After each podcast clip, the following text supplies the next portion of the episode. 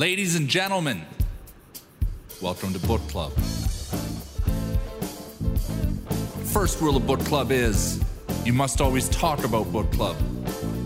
Second rule of Book Club is tell everyone about Book Club.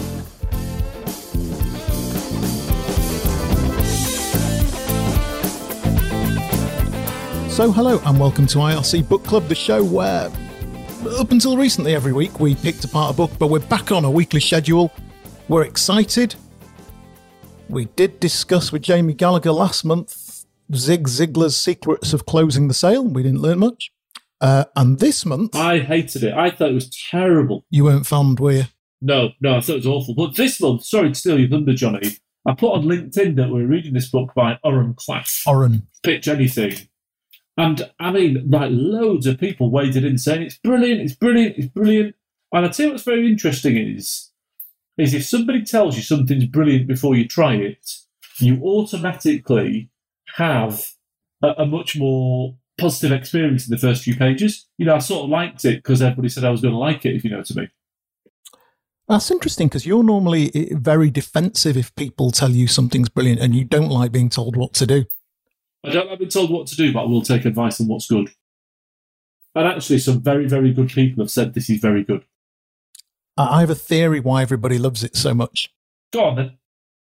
oh, we're getting a bit ahead of the book. I- I think everybody loves it so much because he talks about the interplay of power in between the salesperson and the recipient of that power.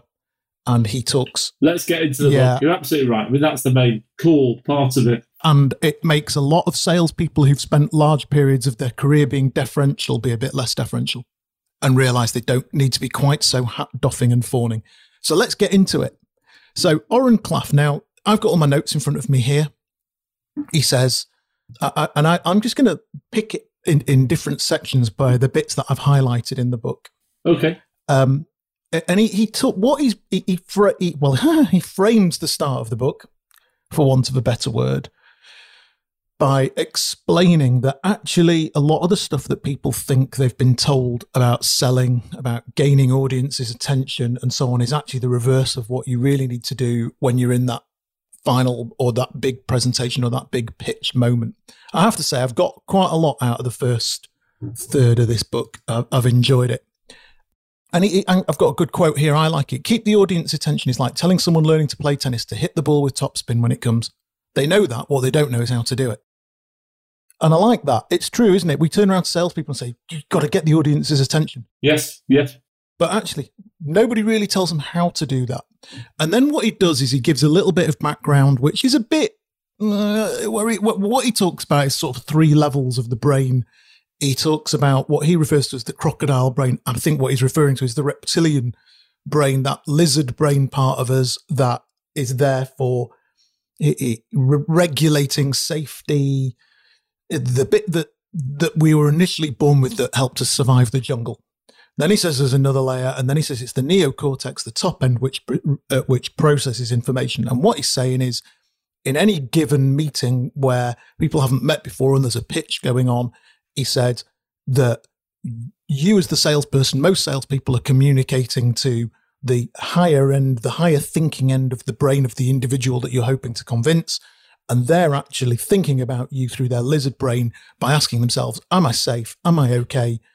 am I going to survive this interaction? And most people don't realize actually that they're communicating to the wrong part of people's brain. So I got that right. I think I have, haven't I? Yeah. Well, he says what what we do as a presenter is that we have very rationally thought about our pres- presentation. We're presenting from our neocortex, Yep. assuming that we're presenting to their neocortex, but actually we're presenting to their croc brain. Yeah. it- So we've got to present to what appeals to their croc brain to start with. correct. And he said, I'm looking at the quote here. He says, up to 90% of your message is discarded before it's passed on up to the midbrain and then onto the neocortex. And I, I wrote a little note here. I said, it's a little bit like in the old days. I don't know if you've ever watched the Charlie Brown, Brown cartoons No, where the, te- where the teacher stood over Charlie Brown and she's going, Charlie Brown's just not hearing it. And he's just sort of stood there going, yeah, whatever. And it's a little, I I do think a lot of salespeople are a little bit like that. I don't 100% agree with all of that. I'd like to, I'm looking forward to reading the next sections of the book in as much as I'd like to hear him talk a little bit more about metaphor and the ability to actually directly tap into the unconscious part of the brain. And I don't think he does that. He's got his he's got his little map of the world, and he's very emphatic about it. I'm hoping next week, when we talk about the next chapters, he gets a little bit more into understanding the unconscious part of the brain and how to communicate to that unconscious part of the brain. I mean, I don't know because I've not read that bit, but I tell you what I did like about it is I like the fact that he's very convicted about his method. It works for him. He's not trying to reinvent. Yeah, he's not trying to reinvent somebody else's words. He said, "Right, this is what I think happens." Yeah. And I thought, whether you agree with it or not, I thought, fair enough. The manners. I agree with ninety percent of it. You know, the book I think you would use is authenticity. It's him. It's what he thinks. Is what he says. And actually, when you get into his background, he pictures, you know, VCs for cash. Now, talk about Me Too market. This is Me Too as it gets. So I think, you know, he, he must have been good at presenting. And he sort of said, I, am good at presenting. I raised a load of cash for a load of people.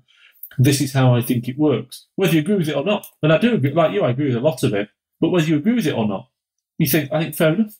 And I think his frame is largely, he is used to pitching, selling to very intense, type A, highly successful, high net worth individuals. Yeah, yeah. He's, he's used to pitching type A, type A alphas, isn't it? That's what he does. Type A alpha high net worth individuals. And, and he's got a method for communicating with them that's really good. It's obviously worked, doesn't it? Um, and correct. And what he, you know, he makes a point here. He says that that lizard brain is emotional in the sense it will respond emotionally to what it sees and hears. Most of the time, that emotional response is fear. And I, I've got to tell you, Pricey, I've been trying to tell people for years, trying to tell candidates for years that when you walk into an interview, that can- client is terrified. And candidates look at me like I'm nut. They look at me like I'm utterly bonkers. I say they're terrified. They've got a million different things. There, I said it's not just nervousness; it's terror.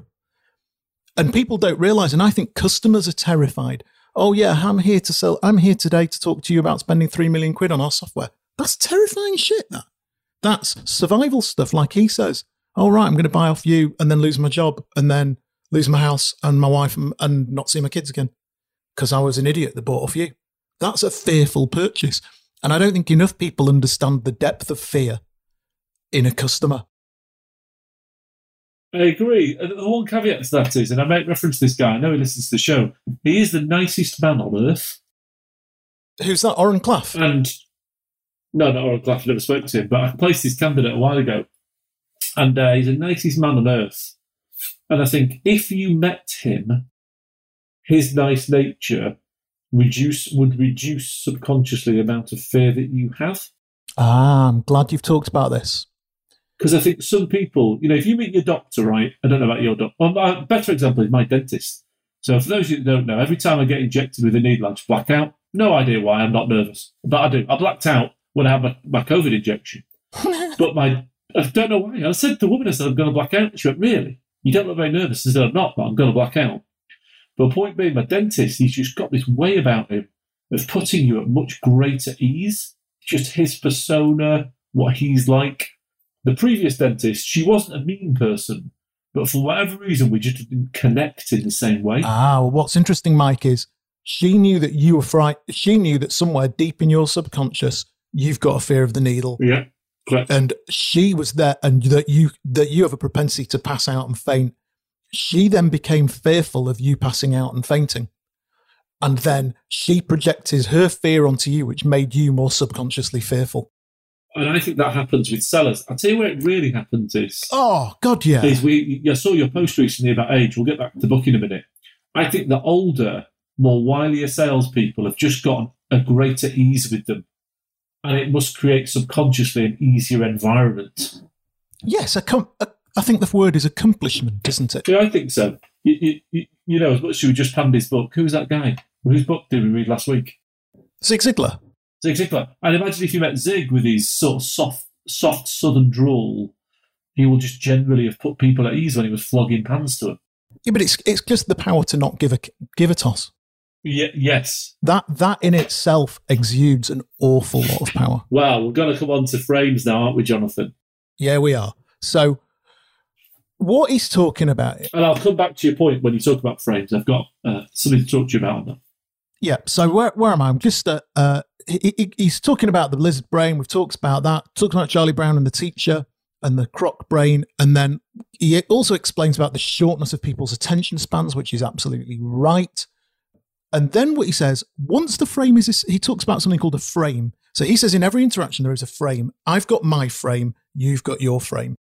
And that's our frame of reference upon which our beliefs are built, basically. Yes. And what he's saying is that the frames clash and collide in the meeting.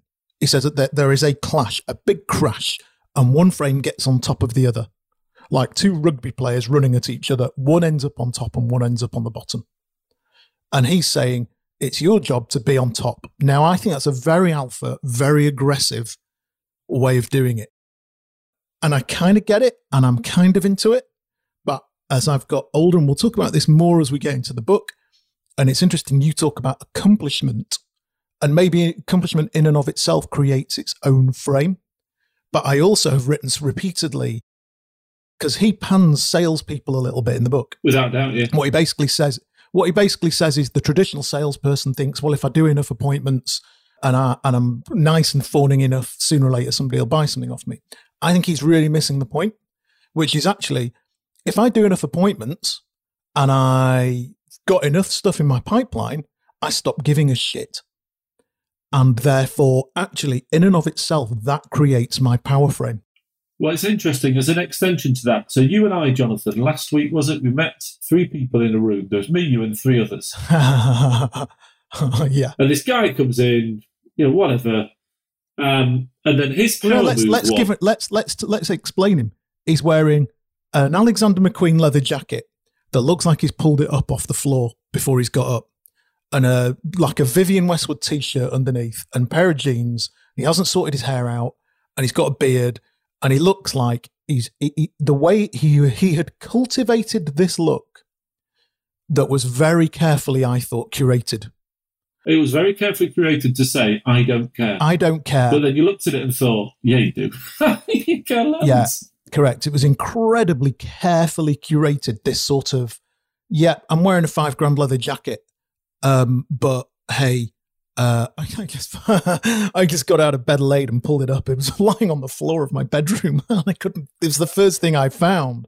It was all that, wasn't it? That was his power frame. That was what he was trying to project. Although I don't think he knew that because he wasn't the salesman. Yeah. But what was very interesting was we got to the end of the meeting and he went, Right, got to go. Now that's his power play. That's his frame. I'm too important for you. I've got to go.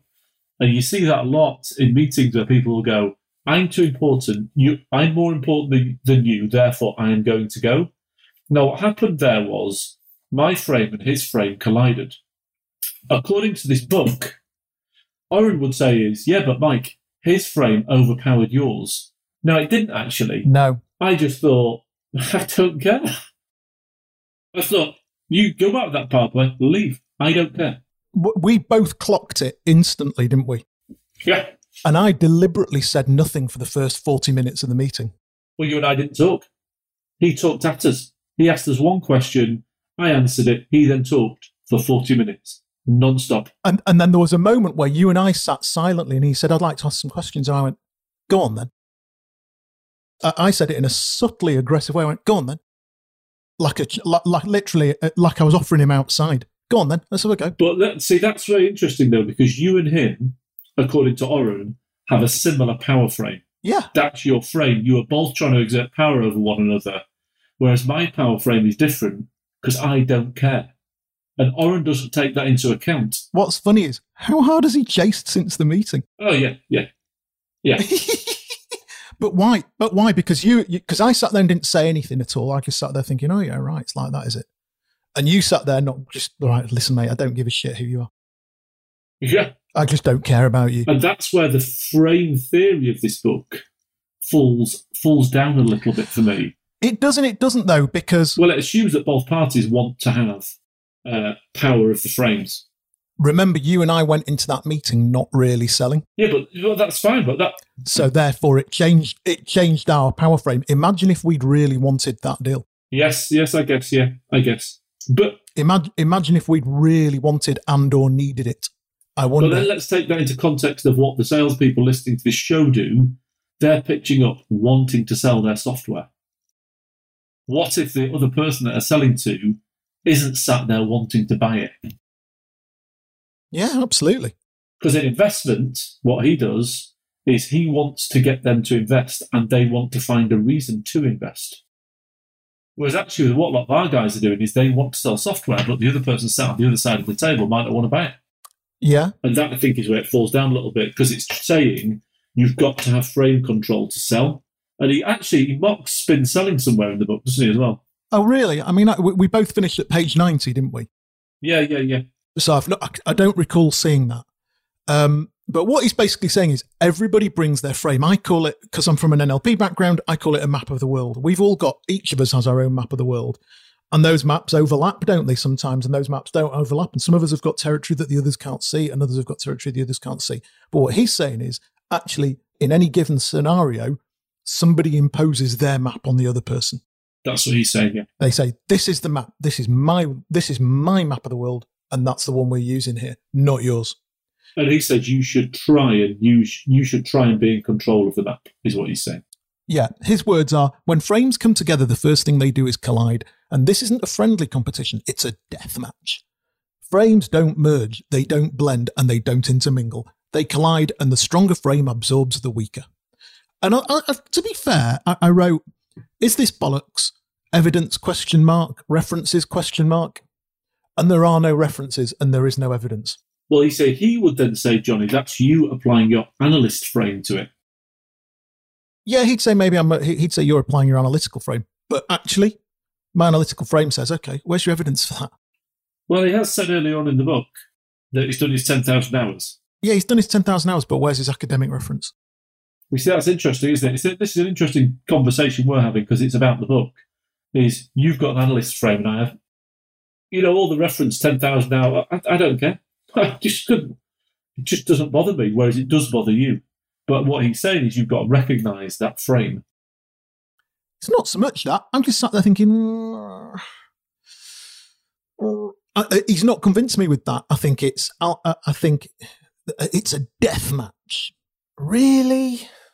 A death match? Well, it's talking about death match of frames, isn't it? Not, not deathmatch of people. Yeah, but he says sales techniques were created for people who have already lost the frame collision and are struggling to do business from a subordinated something. Really? Are they? Now, actually, uh, I- we're lucky, Mike, because a lot of the people we work with, and we spend a lot of time dealing with very senior level sales roles. And because of that, a lot of the guys that we work with are instantaneously coming into a lot of the meetings they operate in from quite a high power frame. Does that make sense? So I think that I'm looking at this through a point of the world where I think, okay, well, I'm looking at some of the people we work with. You think, hmm, actually, are you a hat doffy salesman? Mm, We don't deal with that many of them. You see what's what's interesting, and it, this book's really got us thinking, though. So, I, you know, to be clear, should you read the book? Yeah, hundred percent, because it's food for thought. If, This is a definite read for me. yeah, it, it's food for thought, if nothing else. Show one of show one of this book. We'll do three shows on it. This is a definite, definite read. yeah, yeah, absolutely. You Well, know, Zig Ziglar's secrets, Se- secrets closing the sale. mm, maybe this this is a definite one for me. only because it gets you thinking. You know, think about the conversation we're having. You're making the assumption with the clients that they walk in with a power frame. I tell you now, I do. I never walk into clients with a power frame. It's just not my frame. I'll give you. Do you know? There's a couple of times in my career where, I've, as I was reading this book, I thought back. I went to an appointment once at NCC, and I'm very embarrassed to admit this. Geezer took his shoes off and put his feet on his desk. Right, and I didn't walk out. Well, O- Oren wouldn't have said walk out. Oren would have said if you want to get control of that frame, you should have taken your shoes and socks off and put your bare feet on the table. Yes, that's absolutely what he'd say. And actually, uh, and I- and I and I remember hating myself for not walking out, or, or not calling him out on it, and not saying, "What do you think you're doing?" You see, that's your power frame, though, isn't it? That that's that, and that's the point about this. You operate from a power frame where you're bothered about having the more stronger frame using Oren's piece. It wasn't about having the stronger frame; it was about being mugged off and made a dickhead of. The same thing, though, isn't it? Yeah, yeah, yeah. But I, I, uh, I knew. It came back to me last night. I knew that this guy was taking the piss out of me. You see, that's that, but that that's your map of the world. That's your view, isn't it? Yeah, because I, I I'm I have a natural power frame and I'm quite alpha.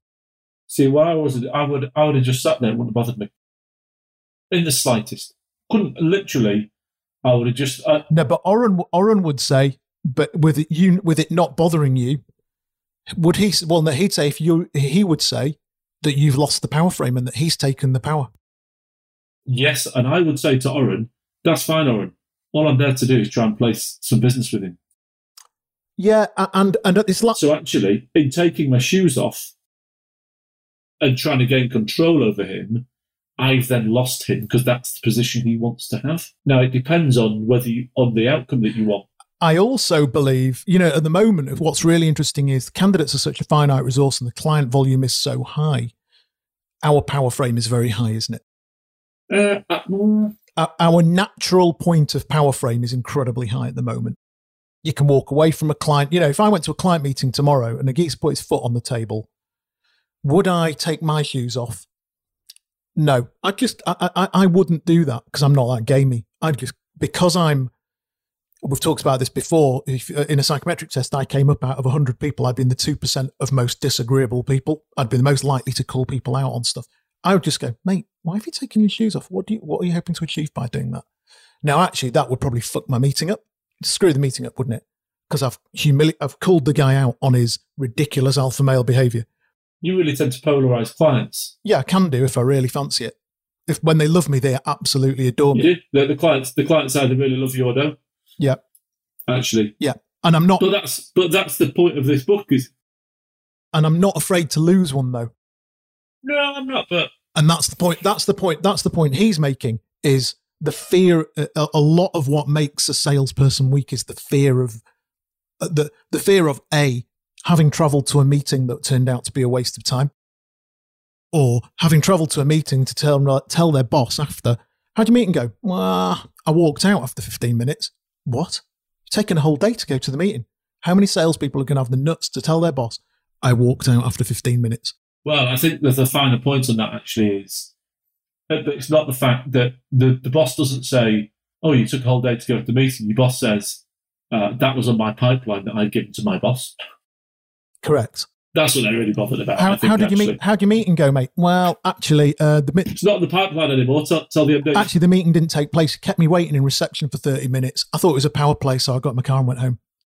Yeah, and, and, and, and, that, and, that, and that's where I disagree with the book because I think that often the people with the greatest flexibility. Have the great uh, uh, correct. uh, That's the uh, it's it's a presupposition of NLP. The person with the most flexibility has the greatest control over the system. whereas there's no flexibility with this. You're in charge. That's it. If you're not in charge, you don't do it. That's sort of what he says, really. Yeah, he he's saying he's saying you either have power or you don't. And if you don't have power, it's not worth doing. And I don't agree with that. I don't agree with that at all, actually. But maybe that's because you and I have got slightly different frames. What I do agree with is, and what I'll tell you what else I'm not sure about is, I think power is developed over time with a client sometimes. Well, trust is developed. Trust is developed with a client, which then creates its own power. Correct. I made a note. Uh, correct. I made a note earlier. Uh, it's it's in my notes as we go through it, where I talked a lot about. Uh, I said, "Where's trust in this?" Yeah. Trust is uh, tr- absolutely, Mike. Trust is power, and actually, a large part of what gives you the power is that the client sat there thinking, "Do you know what? He's all right. This guy, and I get it. He gets it, and he understands me." And there's there's no mention of rapport Yes. and there's no mention of trust. And I, I, I kind of get that. I kind of get his point about not needing to build rapport because a lot of people do build rapport in a very needy way. So when we were in that meeting with those two guys the other day, I didn't really build any rapport. But what I did do was I crossed my legs to mirror the guy on the left and I mirrored the guy in the ridiculous jacket in exactly the same way as he was sitting all the way through the meeting. Neither of them clocked it but I deliberately mirrored and matched both of them. And I also and I also mirrored the fact that he was an incredibly visual thinker. Do you know what's interesting, actually? I clocked all that. I just didn't bother. Um, and he spoke to you a lot more than me. Yeah. And I could see that happening. I knew it was happening, but I just thought, yeah, I don't care. And so I think your man Oren Klaff's missing a little bit there. Because there's some subtle stuff that creates power too. Well, well, yeah, but, but he only has one view of the world, doesn't he? And his view of the world is the framing. That's his frame, yeah. And, and I get it. You know, he, he's used to walking around Wall Street talking to dickheads. But I bet they're not. I bet if you had a, I bet if you had a mate that around a golfing, they're, The top boys, the top boys will all be really nice. they're always nice. It'll be the bottom feed. It'll be the bottom feeders that aren't top boys that'll be the ones that you have to play power games with. I've never met. A, I've never met a top person that isn't a nice person. They might not have been nice to me. Have you ever read Ray Dalio's book Was he the trader? Principles? Yeah, he wrote a book called Principles. It's a great. It's a great book. You know, he's he's not far off as rich as Warren Buffett. He's he's a top I've read it. yes. right? Ray Dalio, I know if me and you met him tomorrow, one, if you met him and you didn't know him to see him, you'd walk into a meeting room, you wouldn't know he was the decision maker. I'm sure. He wouldn't sit in a decision maker's seat and you would think, what a lovely man. Well, let's get right, Johnny. You- know, you you work for a chief exec of a major company, guy called Chris. Ah, couldn't, it's in my notes, mate. Chris, uh, Chris Spencer, I worked for, he was the CEO of EMIS. Just not a man who would ever, ever think of playing a power game in a meeting like that. well, did Dean Dickinson ever play it with me, chief exec of Castleton? Never. No, Lovely man. no, I had no interest in that at all. None. because his intellect, his intellect was just so vast that he didn't need to. he had nothing to prove, did he? Do you know what I mean? He, just had no, nothing to prove, and it wasn't an arrogant. I'm the smartest guy in the room. He just No. was. He just didn't care. It was just like, yeah, well, I just want a Yeah, result. he- he's just a hyper brain. He's in the meeting and he's like, "Are we doing it or what?" And he was very pleasant. He'd never lose his temper. He was always quietly spoken, but he'd never play a power game like that with a with a salesperson. Yeah, completely agree. It's just he'd just walk in and go, "Right, okay, um, I'm in this meeting. Right, let's just make sure I've understood everything." So, I, I, Can you do a job for me? Yes or no? yeah, can you solve a problem for me? This is my problem. Can you solve it? No, you can't. Okay, right. Well, I'm really sorry. I'm busy. I've got to go. But we're knocking the book a little bit now. Not in a rude we're way. knocking the book a little bit now, but uh, I don't mean to. But actually, there's a lot in here. Yeah, he talks about when you fail to control the social frame, you've probably already lost. A frame is an instrument you use to package your power, authority, strength, information, and status. Uh, and I wrote here, Michael is going to hate the idea of Michael. I've written here, Michael is going to hate the idea of packaging power, authority, strength, and status. Yeah, yeah, absolutely. That's not my frame. Yeah. Um, uh, strong frames activate basic desires. Prime, you know, he talks about how primal it is. He says, if I know the person I'm meeting is a hard charging type A personality, I will go in with a power busting frame. If that person is an analytical dollars and cents type, I will choose an intrigue frame. I'm outnumbered and outgunned, and the deck is stacked against me. Time frames and prize frames are essential. I'm also ready and willing to switch to a different frame as the social interaction changes or develops. Da, da, da. And you can use the power busting frame, time constr- constraining frame, or intrigue frame. I'll tell you, it's, some of it's really good. You know, like the whole thing. Uh, for example, I can't stand it when salespeople say, "You got a minute? You're right to talk." Oh, yeah, I agree. That that is dreadful salesmanship.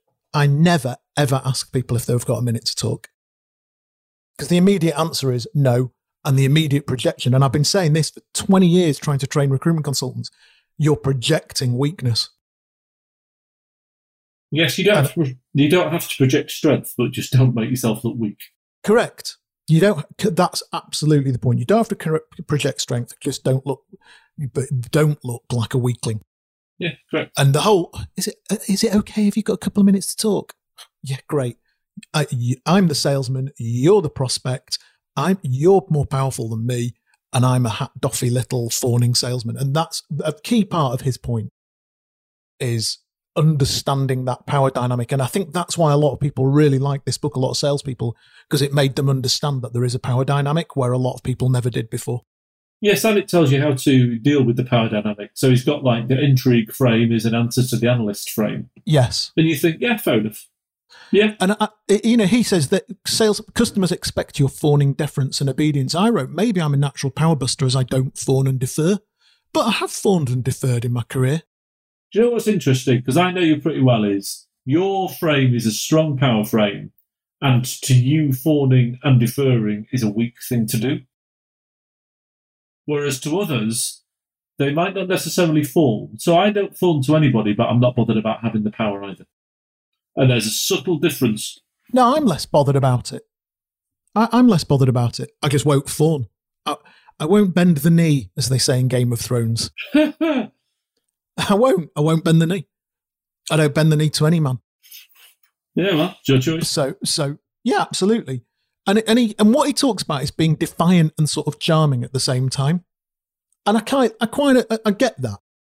You can't just be aggressive. It's a, it's a, a, a sort of funny. no, I'm not doing that.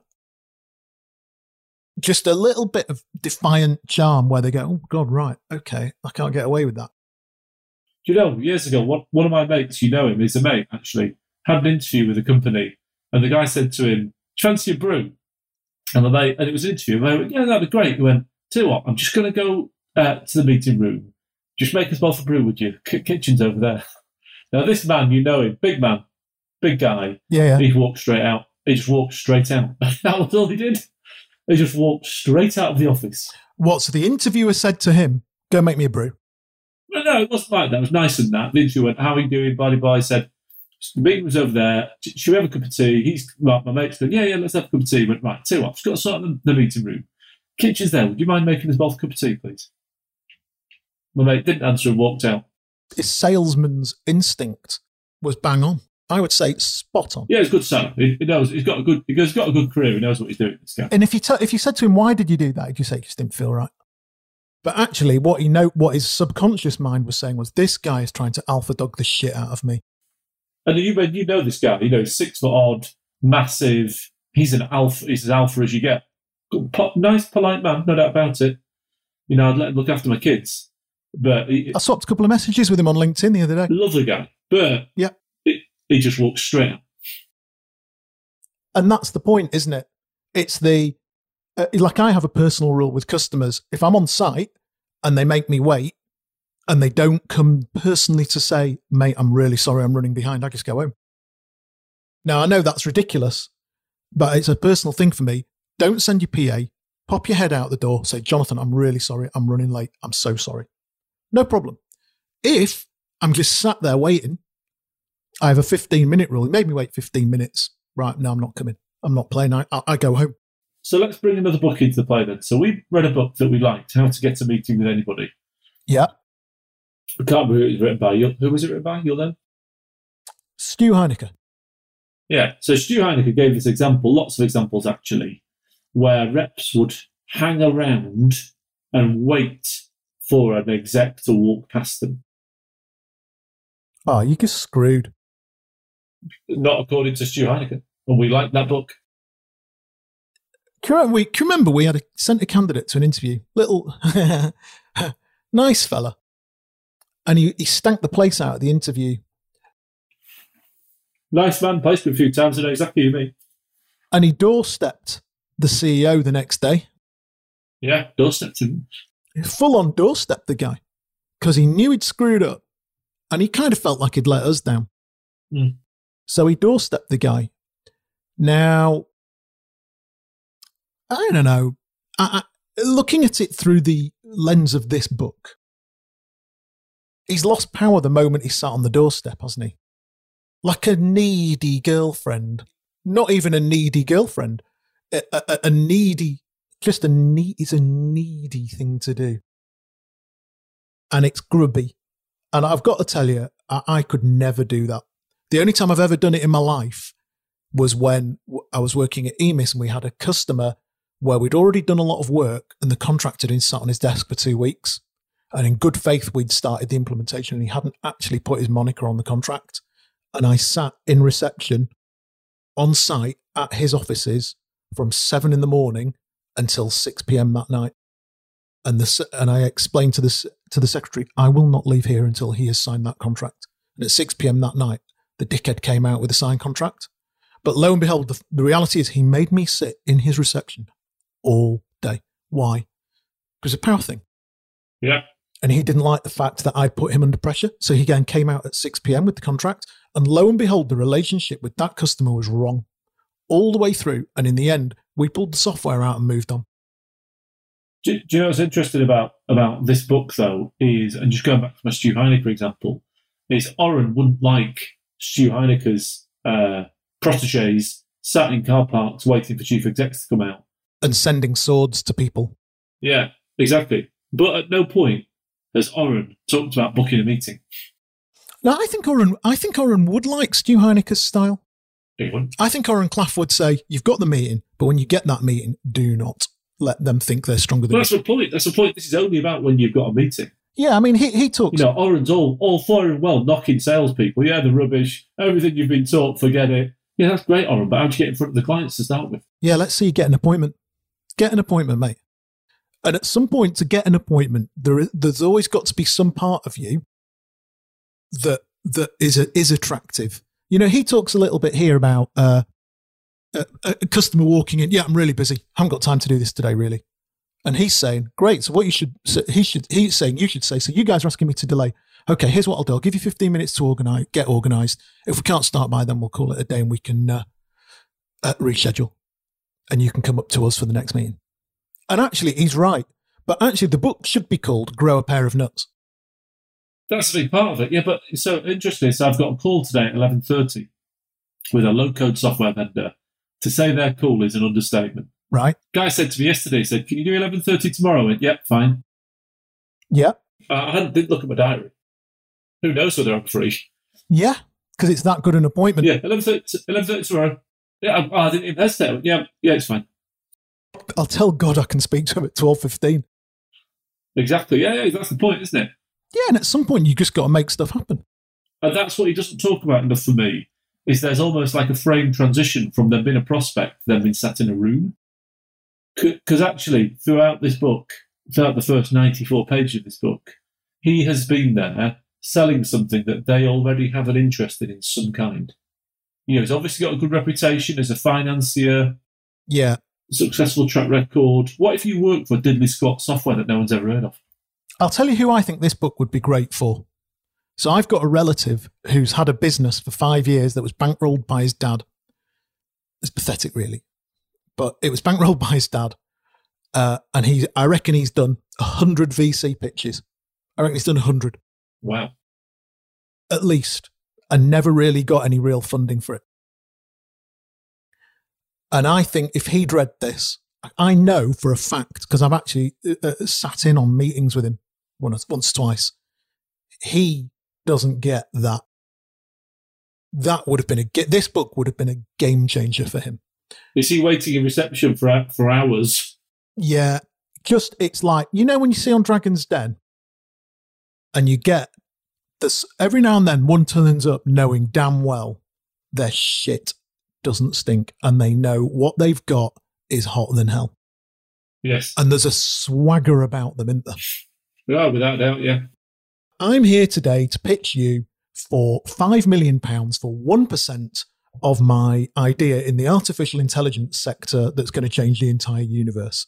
And the dragons all sit there going, "Woo." But there's a swagger that they exude. Just there's something about them. They know, yeah, right, whatever. If you ain't going to invest, someone else will. But you see, Levi Roots didn't have that. What was Levi Roots' power frame?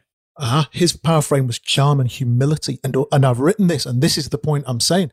I actually wrote in, at this point in the book. It's all well and good for some people, but that's going to be unbelievably inauthentic. I'm really, really good at personally that kind of power framing. I'm a world authority on it. It's a classic raise, re-raise, fold poker game, but it's inauthentic. It lacks humanity. It lacks the vulnerability needed to make a real solution sale and I said to invite I, I said to invite a client to really open up about their business. Yes, it's great if it's a final pitch, but if you've done a good job prior based on your open and honest vulnerability and authenticity, then the power issue is removed as you've built real trust and humanity. And that's my issue with it is as I'm getting older, I'm more about trust, authenticity, humility, humanity. Well, you, you were when you were younger, you just didn't realise. Correct. And that's much more congruent with me than, yeah, right, mate, I'll put my feet on the table too. Or I'll eat an apple too. Yeah, his apple. Uh, uh, uh, th- yeah. I liked his apple thing. And, you know, I was always taught it was little things like when people ate on the phone. Sorry, right, can we speak again when you're not eating? You know, I was always taught that. That's how I was taught to do recruitment. You don't talk to clients that talk that are eating or smoking a fag down the phone. It's it's disrespectful of you. Tell the client that you're calling back later. That that is how I was trained. But actually, as I get older, you know, I'll hit 50 in December. I'd rather be humble, listen, understand, and have the customer realize I'm a man that can be trusted. Yeah, I'm with you on that. I, I like his little phrase here always believing. I like that. yeah, but he's right, and I get it. I get it. Always believe. Oh, I'm so sorry. I Gotta go. And you know, I like the idea of he talks a little bit, you know, about uh, the intrigue frame where you almost make the whole meeting a cliffhanger. Don't show them all of it. Yes, I agree. You cr- you create little gamey cliffhangers during your presentation. Brilliant idea. I'll tell you what. If me and you had to go do a pitch tomorrow, I would. Uh, that alone has been a great thought for me because I think that's less of a power play and just more of a fun way of presenting. Is I'd I'd recreate our presentation with a cliffhanger because actually the, he's right. He, he talks about the movie Jaws. He says in Jaws you can never see the shark. You hardly see the shark in the whole movie.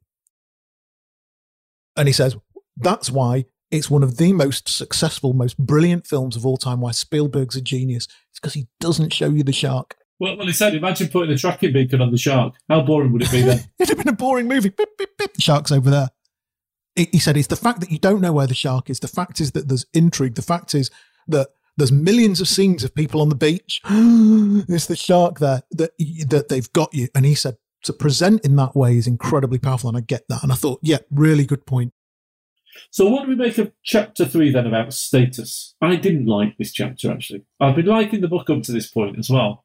Could do, you- do you know what the location point is in the book there on on the Kindle? No idea. It's chapter three, page 69 in the good old fashioned book. Oh, the book. Books. They're, they're, they're just, it's just so 20, 2010 called. What, what page you on, Pricey? 69. Right. I've got it. He tells this story about a French waiter.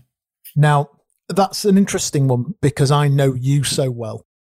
And I know you'd hate that restaurant. I, I would actually have left that restaurant. So, so basically, for the people listening, he tells this story of the French waiter. The French waiter comes over and goes, What do you want to drink? And he's a bit intimidated and he, just picks an expensive bottle of wine off the wine list. And the French waiter goes, Well, how do you know what you want to drink if you haven't ordered your food? And he said, At that point, he had me nailed. Honestly, if I went to a restaurant and somebody did that, I'd just say, Listen, I'm not interested, I'm leaving. Yeah. Yeah. It's a funny one, isn't it? But I liked his story, actually. His story about how power works was very clever. And, and I've I've written here status is best under for me. I think status, uh, as we've already talked about, is best underplayed or played in a confusing and scrambling way. Yeah, but that, I mean, I agree with you, but that's not what a lot of people do. You know, there's a lot of big status plays out there, isn't there? You know, you you, you know, you come up to these offices, there's Porsche parked outside. That's a status play, that hundred percent. Massive corner office overlooking London. I went to a guy's office, and mean, a massive corner office overlooking London. That was all status. That hundred percent. Of course it is. But I've got a mate, right, who who he was the best man at my wedding, and he's ludicrously wealthy. I mean, I, reckon his house in London is twenty five million quid now, easy. And he goes around listening to VC pitches all day. He's a VC. He invests in companies, proper full on. You know, he'll make forty investments a year. Couple will pay off, and he'll make millions. And um, he walks around in scruffy jeans, a t-shirt. He doesn't even have a notepad. He won't. He doesn't have a Mont Blanc pen. He has a biro that he picked off one of his daughter's uh, homework desks on the way out the house, and one of the girls' pink pads. Uh, he wears trainers and he gets the tube to meetings. But it's interesting because he used to drive around in a ridiculous Aston Martin, wear Armani, have his hair cut every week. And now he kind of, I think st- the rules of status have changed. I think by being that underplayed, that almost is the higher status. That's the new way. That's that's the new way of doing it. Yes, it? it's the new way of exhibiting status. The I don't give a shit. Where I live, people try and buy the worst cars possible. Yeah. And I live in a really nice place. Gillian, uh, uh, well, there's a, there's a whole thing now, isn't there? You know, again, Gillian's brother, who's an extremely successful guy, when I when he first achieved all his success, he bought an Aston Martin, da, da, da, did the whole thing. Now it's all about vintage Rolexes that look old and knackered, that are actually quarter of a million quid, but you can't tell. Uh, he, his Range Rover is 11 years old with the gun safe in the back. Do you know what I mean? And dog hair it's all about uh, you know if you go he'll often drive around in one of the kids golf polos because it's easier to park. And he doesn't do that. That's the new way of doing it, though, isn't it? Yeah, he doesn't do that immediate, obvious, I've got shitloads of money and status thing. And I think there's almost a level beyond which people have so much status that they don't do status anymore. So, it, But, but the not doing status is the new hyper status, though, isn't it? yes. Yeah, it is. It's the new hyper status, actually. Whereas, you know, the average. That's what the guy that we met the other week, that's what he was trying to exude. Absolutely, yeah. Totally. He was trying to exude hyper status. but it didn't quite come off for me. Well, it was incongruent with him, wasn't it? Actually. it—it it wasn't so much incongruent with him; it just didn't quite come off. It was it, it was very obvious that it was too carefully curated. It was all just too carefully created. So yeah, it, he, he, uh, uh, and the other thing that I've thought about a lot is this is written from an American frame. In America, they don't really have a social class system, but here we do. And what the book did get me thinking about is, uh, and, and it makes me sound terrible, but it got me thinking about somebody we have done some work with recently, who you and I are very, very, very fond of, and we really believe in as an individual. Okay. But actually, he's from, let's just say, a little bit on the other side of the. Well, he's from a very working class background, isn't he? Is reality. He's done very well for himself, and I love that about him. yes, and you and I have incredible warmth, affection for that individual, and respect, and and both of us are determined to place this guy, but actually struggling in interviews. And reading this book did make me think, "Ah, actually, low status, and he's coming across as low status. He's very deferential, actually, isn't he, how he said it? Yep. And it really, it was a pen. This I finished off the last twenty pages of where we said we'd get to early this morning, and I thought, ah, now I know why. And th- and despite that, you and I really believe in him because we both think he's a good salesman. He's- he's- well, I'll tell you what, beyond that, actually, he's a good man. I'd like it if he was my next door neighbour. Yes, we both really want him to get a good job. He's a good man, yeah. Good man. What What do you think about his point about alpha and beta? Because it just never bothered me that. But he says, do not underestimate the importance and value of status to your overall success. And he then he goes on. He goes, today it's difficult to be familiar with techniques like building rapport, pushing features and benefits, overcome objections, and trial closing. It's it's interesting, isn't it? Because there is there is always a status grab in a meeting. You know, I, I, I, there was a, another meeting that came to mind that that I thought of with a slightly embarrassed tint. I have a re- he talks a little bit about when where for a real pitch, coffee shops are an absolute last resort. I will mention one more public beta trap because it's common trade shows and conventions is the highlight. Page eighty one. Now I I have a real thing about this. I just will not meet customers in coffee shops. So happily will. I don't see a problem with it. I have my view is if I'm if you're not meeting me in your office, it's because you probably shouldn't be meeting me at all, or you don't have budget, you don't have authority, you don't have a need, or you don't have a time scale to the project. And uh, it brought me to a meeting I had. I'm going to mention the name of the guy because I don't like him. Um, guy called Dean Harrigan is this sales director of Board. When he was at Blackline, I met him I, I met him. I had a meeting with him, and uh, I, I, it was fortunately it was one of several meetings I'd done in London that day. If it had been the only one, I'd have been gutted of a waste of a day. And he met me in reception. He came out to reception, and he ushered me to a coffee place downstairs, and we had coffee. Then he played Bobby Big Bollocks to this really, pre- so excuse my language. He played Mr. Big to uh, this pretty girl waitress. He's a real, mu- he's a massive guy. This guy, massive muscle head. Uh, uh, he's, got that look of somebody that's lifted a lot of weights over the years. He's massive, enormous. I'm sure he got there most legitimately. And um, then he made a real big deal of sort of flirting with this girl in front of me. And then we had coffee, and then he never ever called me again. And I could, uh, literally, I have never spoken to him since. Maybe he's listening to the show. He might ring in. Uh, if he's listening to the show, he can He can ring in. do himself. Yeah, he can ring in if he likes and, and explain himself. But what I did think about as he was, I was reading the book was I thought, he's right. The guy ushered you out of his office. What are you doing?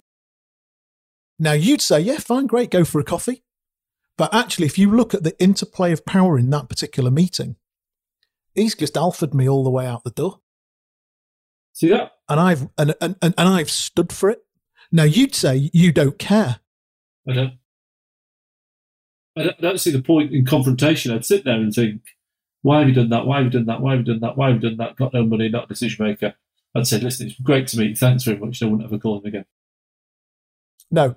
And actually, you wouldn't even call him out on the fact that he'd wasted your time. No, I just leave it. I, I just clock it and think, yeah, whatever. What a waste of time. Took me out of his office. Didn't wasn't a decision maker.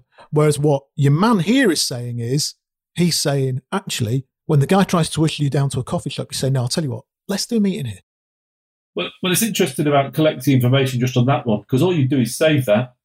You'd be you'd have a candidate that you're talking to about one of your clients. You'd say, "Well, else you got on the go?" It went, "I met such and such," and I go, oh, "Did he take you out for a coffee? Didn't he not let you in his office?" The candidate would go, "Yeah, he did take me for a coffee actually." And I go, "Why did you think he did that?" And the candidate would go, "I don't know. What do you think, Mike?" I "I have no idea. Just asking you." Correct. It's just information. It's data. Yeah, yeah, yeah, yeah. But uh, but what your point? Go back to your point. He's saying, "No, no, do it in the office." Yeah, he's saying, yeah, it's all well and good saying I've qualified him out. He's not a decision maker. He's a dick. He plays power games. But he's saying actually, maybe he's just played power game. He's he he would argue he's bullied you to the point where actually he might have been he might have had money, and you've let him push you about. Uh, and actually, had you stood up to him and said, "No, let's do this meeting in the office," you might have done business with the guy. Yeah, I mean, I don't think you would actually because it doesn't change whether he's got budget or not, does it? So, you know, what what have you gained? No, and I think with I think when they I think I think when they say, "Yeah, let's meet for a coffee," it's one of two reasons: either they're firing somebody and they don't want anyone to hear, or they can't get a meeting room, or actually it's off book. I call it off book. They've gone off book. They shouldn't be talking to you. They've not got any authority or budget to talk to you. So they go and take you for a cup of coffee because they think, "Oh shit, that guy's here. Fuck, he's turned up for that meeting. Oh no, I forgot." Whereas, um, just extending it, you you do go and have a cup of coffee, and then you say to him, "Listen, why why are we sat here? Why aren't we sat in your office? Because Yeah. if you need my help to get me as one of your suppliers, But that's the power play. That's a that's that's what Oren Klaff would say. To say, call him on it. Oh, No, oh, uh, yeah, yeah, there's a good, yeah. Depending on the scenario, very, I'm very comfortable. No, actually, I think it. you're right. I think the right thing to do is to build some rapport, build some trust, be authentic, and then at some point say, "Listen, I can't but, but clock the fact you've ushered me out of the office and brought me down here. Why? Why are we sat? Yeah. But that in itself is a very alpha thing to do. And it's very much a listen, I've listened to you for 40 minutes. Oh, and by the way, I'm shitloads more alpha than you think I am. Yes, we do get people that are quite like that, don't you? Actually, Yeah. you know, you, you, you know, you know my friend, the you know my friend, the rugby player. He's actually very alpha when you meet him, but you actually get to know him. He's not alpha in the slightest. Now I've got, well, what's interesting, Mike, is a lot of these rugby playing boys, they're all very beta. They're all very, very beta dogs. Very, Well, you know the man I'm on about. He's a big guy, strong. He's a fighter on the pitch. an absolute so but you could dominate him easily in a meeting. Mm, mm. Unbelievably easily dominate him. You could crush, you could, you could just annihilate him in a meeting if you wanted. You could crush him. He's too nice a man, though. I'd never do that. Yeah. He's a lovely, lovely guy. But do you know what I mean? You could understand why he'd get pushed about. Yeah, yeah, absolutely. So here we are, page 80. I don't know page on, it doesn't matter. But what he's talking about is you've pitched up to a meeting to meet Mr. Big and his team. Yeah. Mr. Big can't make it. Yeah. Uh, He says, at this point, you've been trapped and are completely defeated. So what happens to us is we have different buyers in a different account. So currently I'm dealing with a Microsoft partner. I'm dealing with HR and recruitment. They're absolutely top draw. Great, lovely. Can't fault them, doing good work with them. They're the first to say that the budget, you know, is in the sales director's purse. And they say, listen, if you want to speak to sales directors, just give them a shout, talk to them. Now, as it happens, I know the sales directors, both of them fairly well. So I've got a very easy relationship with internal recruitment and with the sales directors. All good. Yep. Let's say they were a new client that I'd never spoken to. Yep. And I drove to sit down with internal recruitment and I drove to sit down with, uh, and the sales director was going to be there. Yeah. I get that sales director can't be there. Respectfully, as I've just said, we know the sales director's got the budget. I'm there. I am now sat there with just, just with just HR. what Oren is saying is, he's saying, "Well, you need to reschedule your meeting." I gotta say, I wouldn't. I'd just sit through it and see what happened to the person. What would you do? Hmm. Because Oren's saying reschedule, isn't it? I, I did a, I did a, I, I got involved in a tender with a company a couple of years ago, and I was involved with a number of people. I'm making myself sound like a right funny here. Um, I, I was involved with a couple of people in the tender process. I didn't really want to respond to the tender. I shouldn't have responded to the tender really. And when I turned up to the pitch, the people involved in the actual tender process itself weren't there. And I did the presentation anyway. And there was a voice screaming in my head that said, Go home, go home, go home. And I didn't. I just sort of went through the motions and did the presentation anyway to a load of people that had no power whatsoever in the decision making process. Never heard from them again. I think you did the right thing though, because it's just a percentage play, isn't it? Your time invested anyway. Yeah, it's like a seven iron off. It's a seven iron off the edge of the green, isn't it? For I love that by the way, but for um, but for the sake of an hour, you may as well just do your pitch, why wouldn't you? Because actually, what Oren Klaff would say is, you want those people in that room walking in to talk to the decision makers, and the guy's gone home Yeah, yeah, yeah. That's a fair comment. with them looking bewildered. He'd say, leave them, leave them bewildered, walking into a meet, walking into the office, going, can't believe it, Cassie's got up and gone home. And then, and the and the decision maker going, why? And he said something about his time being valuable, and if you wanted to rearrange, you could come to his offices. Interesting power play. And also, and also, previous mentors of mine would have said, you go home because it keeps your pecker up, and sometimes it's a shit eating grind. Yeah, the peck thing doesn't bother me at all, but I think it's an interesting one to create intrigue on the client, isn't it? Yeah, I mean, it's like I say, if a customer made me wait for more than a certain amount of time, I would go home. You know, let's. We've talked about this before. PTC used to do it. They used to leave candidates waiting in reception for interviews, just for. Uh, but why did why did they do that, Mike? Why did they leave candidates? wa- Well, they were just testing the mettle of the person. That's all they were doing. They wanted they wanted to know if the person had enough guts to knock on the door and say, "Why you've got? Why have you made me wait? If you keep me waiting, I'm going to go home." So here's one for you, Johnny. I've been saving this up. Might be real, might not be real. So, the, the, so the head of Amazon Web Services, don't know what his name is, her name, phoned me up and went, "We're going to get into healthcare. We want to see Jonathan Graham tomorrow in London. So I've got your ticket for you. They're already smashing it in healthcare, mate. Oh, I think that fair. Well, I've got your ticket. You're there. You've got me there at nine o'clock tomorrow morning, right? Yep. I've got you a hotel. You're there. Nine o'clock. Nine twenty. No one's pitched up. What are you going to do? Are you going to walk out? You spent five hundred quid on travel and hotel. Oren Klaff would say yes. Well, that's not what I'm asking you. I'm asking, would you walk away? Hmm. I think I have the advantage, Mike, of we work for ourselves. I think if somebody just kept me waiting indefinitely, I think anything past about 35 minutes, 30 minutes, I'd say, listen, I'd go to reception and say, listen, if they're not down here in 10 minutes, I'm going home. All right, that's fine. So that's answered that bit. So then it's so it's twenty nine minutes past nine, right? Yeah. Person comes out and goes, "Listen, Jonathan, I'm really sorry, I waiting. Somebody just phoned me, and I expected it to be a five minute call, but it turned into an half hour call. I'm really sorry. Uh, I'm a bit nervous that we've only got half an hour. Uh, any chance you could stick around or meet at four this afternoon?" Oren would say you should say no. I'd stay, but He, he would say, he would say, no, I've got meetings for the rest of the day. Let's rearrange. You can come up to me in Leeds. right. Uh, if you, man, I wouldn't do that. and that's that's no, that's the flaw, isn't it? Are you really going to do that? Are you Are you really? really going to do that? Yeah, yeah. Yeah, I don't know who the head of Amazon is. Who knows? Bill Blanks, Sue, Sue Taylor, whatever. Yeah, two hundred and fifty quid for your train fare, hundred and ninety quid for your hotel room, thirty-five quid for your dinner. The lost time, You know, you and I, you and I don't answer to one another, but you're going to phone me embarrassed and go, "Oh my god." and the, the loss is the opportunity cost as well. The whole day, you know, I both know. Day in London, you just get no work done at all. A whole lost day of work. You might as you might as well have just had the day off work.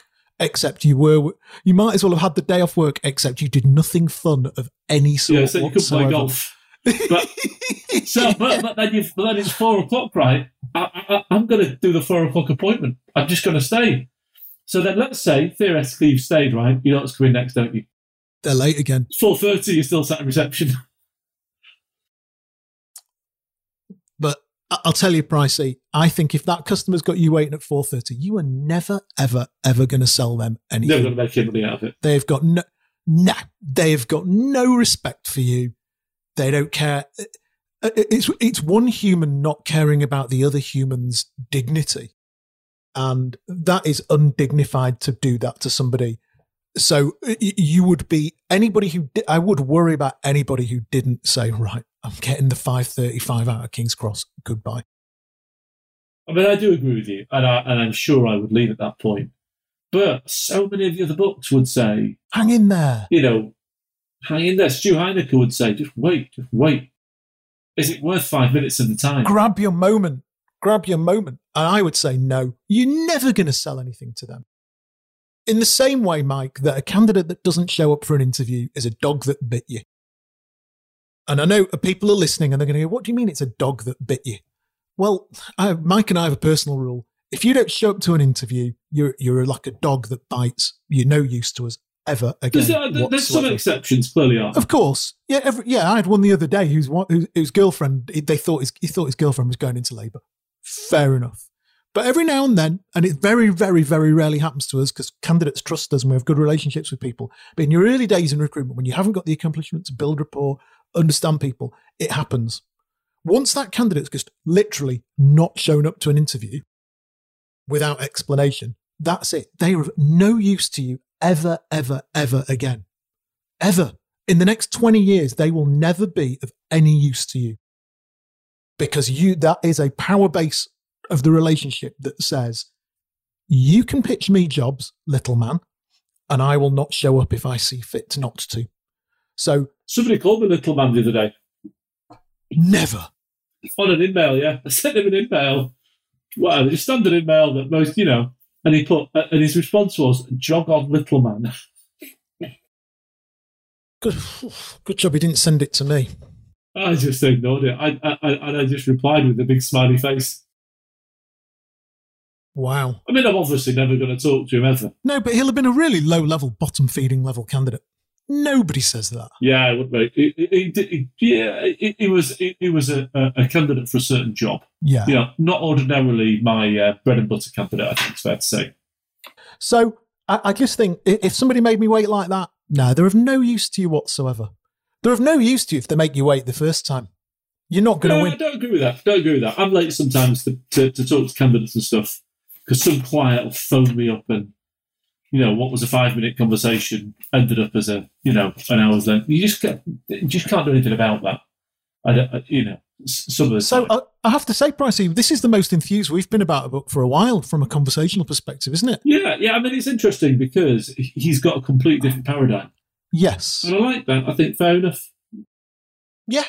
Good. So next week we'll talk about the. We'll, we'll do another third of the book. I think Yeah. It, he gets into the nitty gritty of doing real pitches next week, doesn't he? Yes, which is what I wanted to see from the, from the offset. I was a bit disappointed I hadn't read 94 pages and him not told me how to uh, make the make the stuff appear on the PowerPoint.